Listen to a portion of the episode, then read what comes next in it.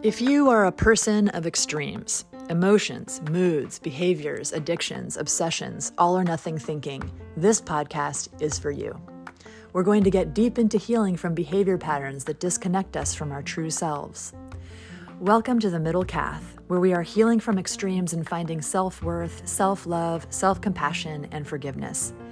We are finding the middle path to a balanced life. I am your host, Kathy.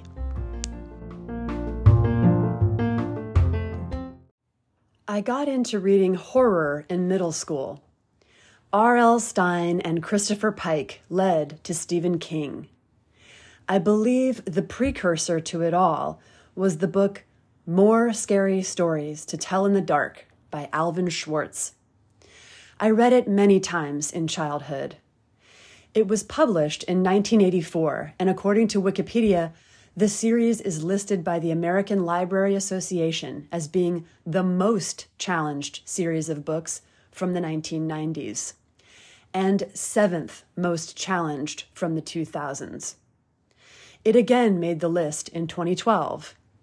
Complaints have typically centered on its violence, disturbing subject matter, and potential unsuitability for younger readers, as well as religious concerns. Critics have called the stories, many of which feature macabre topics such as murder, disfigurement, and cannibalism, sick, repulsive, and really disgusting, not appropriate for children. The nightmarish artwork by Stephen Gammell has also been a subject of criticism. I loved the spooky, distorted, sometimes disgusting illustrations. The stories reminded me of the Twilight Zone reruns from the 1960s, which often had a lesson, like a fable. One story that stands out is called The Bed by the Window. It is set in a nursing home in which two men, Richard and George, shared a room. George had the bed by the window, and Richard loved listening to George recount amazing stories of the beautiful sights he could see out of it. Richard grew increasingly jealous of George and eager to see it all for himself. He kills George and finally gets the bed by the window. When he gets to look out the window, he finds nothing but a brick wall. The wonderful stories George told were all a product of his incredible imagination. Karmically, Richard was left alone with neither a view nor imaginative stories to distract him from his misery. It's a great story about narcissism because Richard's choice to kill his roommate just to get his bed with a view is nothing if not an incredibly self absorbed thing to do. It's a great representation of the relationship between a self absorbed person and the person supplying them. Words that resonate for me in describing narcissists are emotional vampire and dementor, the creatures from the Harry Potter series. From harrypotter.fandom.com, Dementors are one of the foulest of the dark creatures to inhabit the wizarding world. Dementors literally fed on human happiness and thus generated feelings of depression and despair in any person in close proximity to them. They could also consume a person's soul, leaving their victims in a permanent vegetative state. The people they left soulless were deemed to have been turned into an empty shell. Victims of narcissistic abuse by parents, partners, or managers can also be drained of their happiness, used up, and discarded, and left an empty shell of their former selves. The family roles of golden child, scapegoat, and lost child separate us from our true selves, replacing our real selves and personalities with roles imposed by the self absorbed. Vampires, dementors, and the self absorbed destroy their supply to survive. The self absorbed extract supply for power, esteem, and dominance. The esteem addiction, like all addictions, knows no limits. It's never enough. I think of the Paramhansa Yogananda quote ever fed, never satisfied, never fed, ever satisfied. An important part of addiction is the diminishing effect over time and ever increasing tolerance. Per WebMD, tolerance means needing a higher dose to get the same results. With alcohol, for example, you may need more drinks more often for the same effect. My sugar addiction led me to abstaining in public, but after a long day, finding myself giving in at night to eating sugar straight, spoonful after spoonful, in private. Like sugar and alcohol, esteem addicts develop a tolerance for supply sources, which is why eventual discarding is nearly inevitable. No one person is enough to fill the esteem deficit inside them. The self absorbed blame their codependent supply sources for this, telling the codependent that they're not good enough, not smart, attractive, or interesting enough. The self absorbed need many supply sources to mitigate the risk of losing one. The irony is, many self absorbed people claim to be highly independent, they project their own desperate need for attention onto their supply sources. They shame the people supplying them for needing any attention at all because the self absorbed can't shift focus from themselves. With the self absorbed, I have learned that every accusation is a veiled confession. For them, negative attention is better than none at all, which contributes to their trolling and bullying behaviors. This is why it's important to not react, not display anger or disgust for them because it gives them the attention and negative supply they crave. Gray rocking means being low affect and giving one word responses like, huh, instead of engaging with them. The trickiest part about narcissism is that it exists in every human. It's tempting to put narcissism, which is widely condemned, over there with Donald Trump the Kardashians, and all the overt narcissists who are easy to spot. Meanwhile, we get to excuse ourselves from examining our own self absorption. And all the self hating, often introverted, covert narcissists can fly under the radar, their esteem addiction unseen. We all have narcissistic traits or tendencies. As with any addiction, to substances, sex, gambling, work, exercise, anything, we are all vulnerable to the narcissistic addiction to esteem because we are human.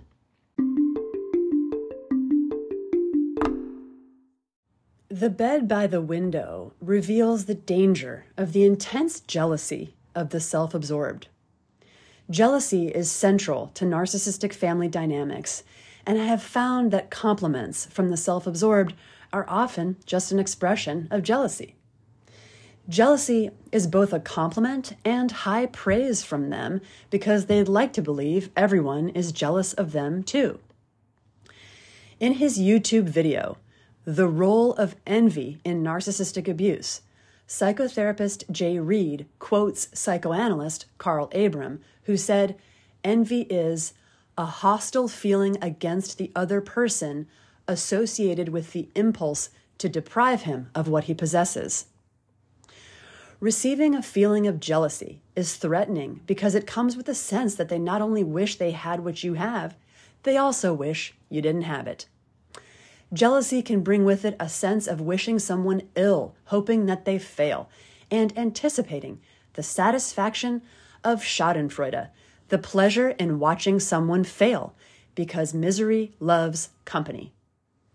Per Wikipedia, the 19th century German philosopher Arthur Schopenhauer mentioned Schadenfreude as the most evil sin of human feeling, famously saying, To feel envy is human, to savor Schadenfreude is diabolic.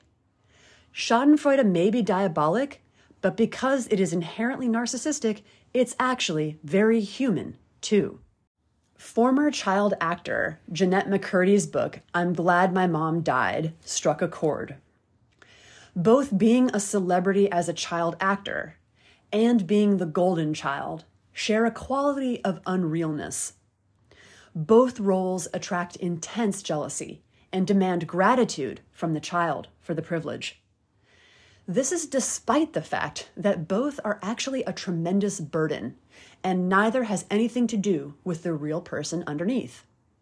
In neither case is it the child's decision, it's the parent's decision. The child is an object, a trophy. And as with all pedestals, these are no honor. The jealousy both roles attract can add insult to injury, as outsiders see only the advantages, the attention, approval, and praise that golden children and child actors receive for submitting to their assigned roles.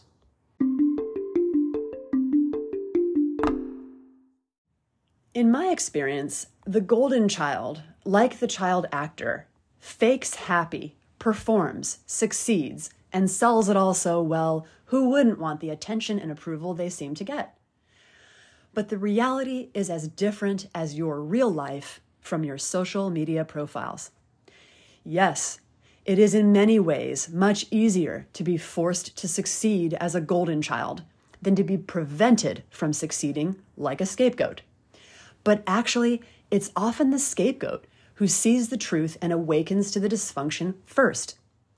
It can be the scapegoat who has the greatest potential for self differentiation and freedom from the fantastical nightmare that is narcissistic reality. My sense is many golden children never change, and they die golden children long after their own parents are dead.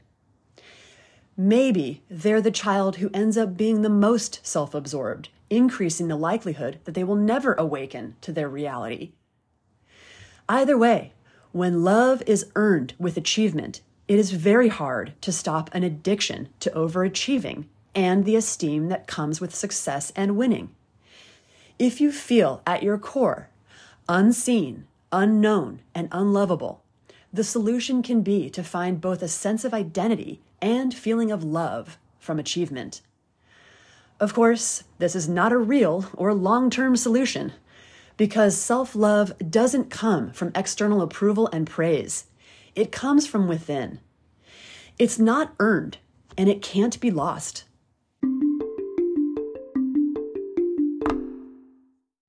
My younger self from 2019 was so destroyed by low self worth that she would be astonished to hear what I'm about to say. I now believe that self love, while at times can feel elusive, is, even then, unconditional. I also believe self love and the survival instinct are linked. Part of us never disconnects from love, no matter how self hating, worthless, and suicidal we might feel. We might feel disconnected from it, but I believe there's a connection between love and our innermost or highest self, our soul, or our light. That part is love and can't be disconnected no matter the suffering we are experiencing. Every person is a mosaic, and while there are plenty of people who aren't on my wavelength and who I don't need to interact with personally, I do believe everyone contributes something from this part of their highest self, their soul, or their light. You can hear the story, The Bed by the Window, in its entirety on the YouTube channel Retro Read Along. It is only 2 minutes and 20 seconds long and includes a picture of the book's illustrations. What's your favorite story about jealous action and instant karma? Tell me at askmiddlecath at gmail.com.